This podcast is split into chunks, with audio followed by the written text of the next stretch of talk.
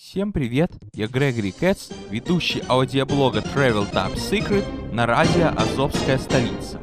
Сегодня я бы хотел поговорить вот о чем. Не знаю, обращаете ли вы внимание на музыкальное оформление моих подкастов, но именно сегодня я бы хотел о нем поговорить. Очень часто в качестве фона я ставлю не свои песни, немножко задавливаю те частоты, которые интерферируют с частотами моего голоса, а голос свой при этом делаю выше. Но иногда я ставлю музыку собственного произведения. Именно поэтому я бы хотел вам сегодня прочитать свою краткую биографию как музыканта-любителя. К сожалению, у меня нет музыкального образования. Более того, у меня нет даже нужных навыков, чтобы я мог себя элементарно назвать музыкантом. Вот так вот просто получилось в моей жизни, что я очень люблю музыку, но не имею образования. Музыкального, в смысле. Ну, как все дети из музыкальных семей, а также желающие научиться на чем-то играть, я ходил в музыкальную школу. Но недолго это было. Года два. Результаты у меня были такие было два предмета. Сольфеджио – это мы учили теорию музыки, откуда берутся ноты, переписывали произведения, иногда даже переводили в разные тональности. И оно у меня шло на отлично. Правда, самое смешное, что я до сих пор так и не понял, чем смысл сольфеджио. Что сольфеджио это когда тебе даются ноты, ты должен их пропеть из головы, если у тебя, конечно, слух абсолютный. Если у тебя не абсолютный, то так и есть. Но для меня это была музыкальная теория.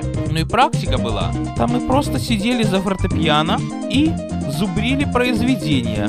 Вернее, это был такой урок один на один. Ты с преподавателем сидишь и зубришь произведение какое-то. Заодно и учишься играть по нотам, учишься всяким ходам, как говорят современные музыканты, но у меня это почему-то не шло. Вернее, шло очень тяжело. На занятиях учительница надо мной имела власть, я что-то играл под ее нажимом. А дома так. Мама держит за одну ногу, папа за другую. Руками я играю. И какова от этого польза? Такова, что по окончанию семестра академ-концерт. Я его отыгрываю и получаю проходную отметку по классу фортепиано. Сначала это было очень приятно, что ты чувствуешь себя просто великим артистом. Понимаешь, выучил вещичку чувствую себя великим артистом. Первый год я ходил, и мне это, как говорится, давало драйв. Тем более музыкальная школа была в другом конце моей родной Молдаванки в Одессе. А на следующий год я чувствовал, что все меньше и меньше этого драйва становится. А по ходу мы как-то шли где-то как раз между моим домом и школой и видим объявление на стенке «Радиоконструкторский кружок». Захожу, и меня как перемкнуло. Я прекрасно понял, что это мир мой учитывая, что в 11 лет разбирал приемники, но то ли из приличия, то ли чисто поскольку по ходу, что как можно больше по своему району родному прогуливаться, а не сидеть дома, я в музыкальную школу продолжаю ходить. Чем дальше лес, тем больше дров. И в конечном итоге папа говорит, мне этих студентов хватает на работе. Студентов, учеников, неважно, он в училище преподавал. Это здесь, в Америке, мы все студенты. А там до института ты ученик, и никакой ты не студент. А тут студент, раз ты учишься в Америке. Поэтому эти термины путаю, простите меня. Я весь в радиотехнике. Конечно, теоретическая часть мне еще далековато, только закон Ома изучил. Но паять собирать мне очень нравится. Тогда же это было в моде. Не то, что сейчас это было жизненно необходимо. И в общем, что? В общем, думаю я, ну я нафиг эту музыку, я же в ней ничего не понимаю. Я же в классике ничего не понимаю, я же эстраду слушаю, утренние почты смотрю. А классика подождет. Папе, конечно, было обидно, что не пойду я по его стопам. Мне было тоже немного жалко. Мама говорит, поступай как знаешь. В общем, семейным советом было принято решение, чтобы я перестал ходить в эту музыкальную школу. И я обрадовался, что будет больше времени на изучение любимой радиотехники и английского. Правда, тогда еще не думал в Америку ехать, чисто так, для забавы учил. Учился на пятерке, но что-то на последнем четверти было пару троек. А так, без музыки больше времени было бы английскому. И так вот оно пошло дальше. были у меня все-таки поползновения вернуться к музыке. Спустя год, несмотря на то, что он был весь, я был весь в радиоделе, весь в английском, и школа на меня давила как могла, не хочу даже вспоминать об этом. Надеюсь, те, кто со мной учился в 37-й школе города Одессы, меня сейчас не слышат. А слышат, так пусть немножечко покраснеют. Три урока и конец. И так вот до самой Америки поставил я крест на музыкальную карьеру.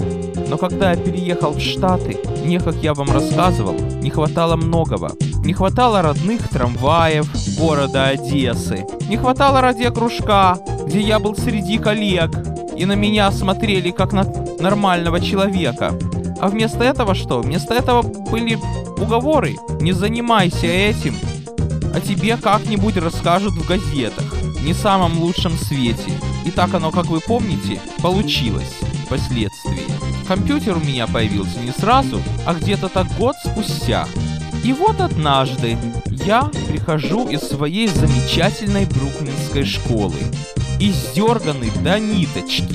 Почему? Потому что раз в неделю компьютерный класс, и мне компьютер не достался. Прихожу домой, мама задерживается на работе. Вот так вот использовали иммигрантский труд. Папа дома, и он говорит, тебе на завтра делать уроки не надо, завтра пятница, тому предметов гораздо меньше было, помню как сейчас.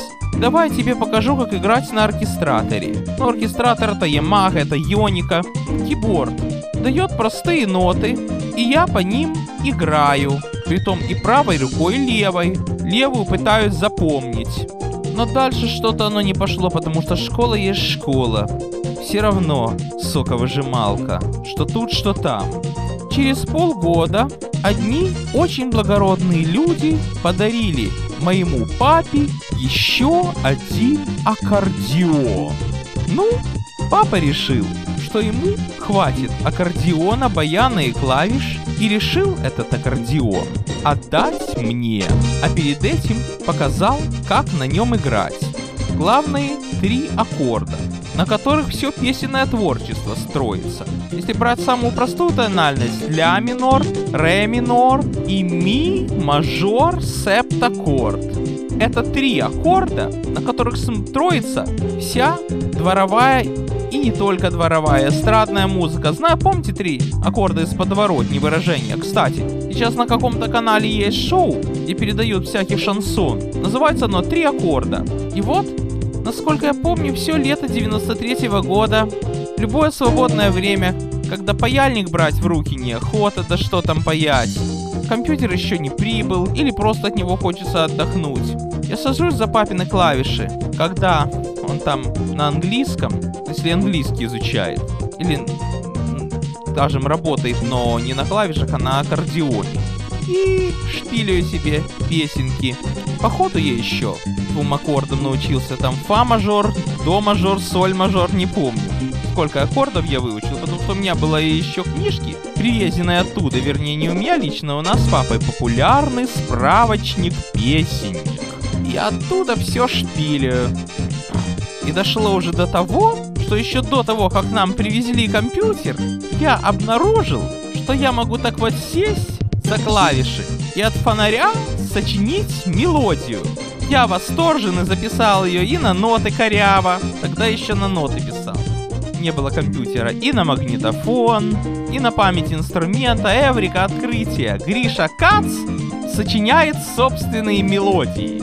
Еще через пару месяцев, когда компьютер у меня уже был, мы с папой купили новый синтезатор Core i3. И синтезатор, и оркестратор, и все в одном лице. А самое главное, он с дискетой, что позволяло на нем записывать мелодии собственного сочинения, как на магнитофоне, и не только собственного сочинения, любые.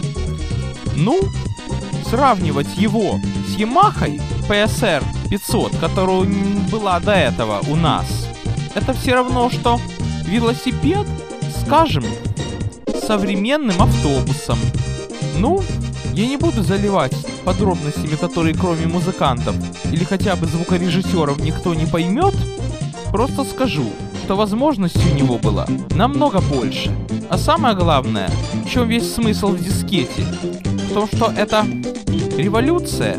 Это можно записать мелодию, включить ее, а параллельно еще и наигрывать. То есть как бы сам с собой в оркестре играть. И не только.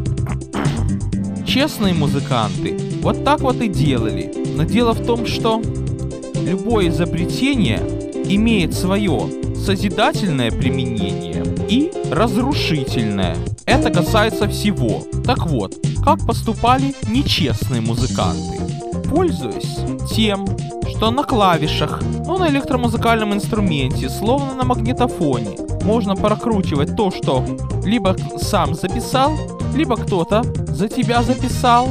Они договаривались со своими более грамотными друзьями-музыкантами, те за копейки им делали оркестровки, потом они шли куда-нибудь в ресторан и все это включали, как с магнитофона, при этом гордо снимая пыль с клавиш. Ну, может быть, там две ноты подыгрывали, но в основном они так делали. И тут уж музыканту трудно найти работу в Нью-Йорке и без того, вернее не работу, а подработку. Так тут еще такое, что когда приходишь в ресторан играть, то уже не смотрят, какой ты музыкант, а смотрят на всякую честное слово чушь. На то, как ты улыбаешься, как ты поешь. Уже начинают с музыкантов требовать, чтобы они и играли, и пели. Но не все же музыканты поют. Но дело в том, что, к счастью нашему великому, не только в ресторанах нужна музыка. А как насчет музыкальных школ? Там дискету не поставишь вместо преподавателя. Но это понятно, что преподаватель материал знать должен. Как насчет просто танцевальных школ, где музыкант, если он музыкант, а не пустое место, должен аккомпанировать вживую, притом с оттенками, с замедлениями, понимая, что перед тобой танцуют не роботы, не киборги прыгают, а дети. Вот тут-то нечестный музыкант, вооружившийся синтезатором с дискетой, провалится с позором.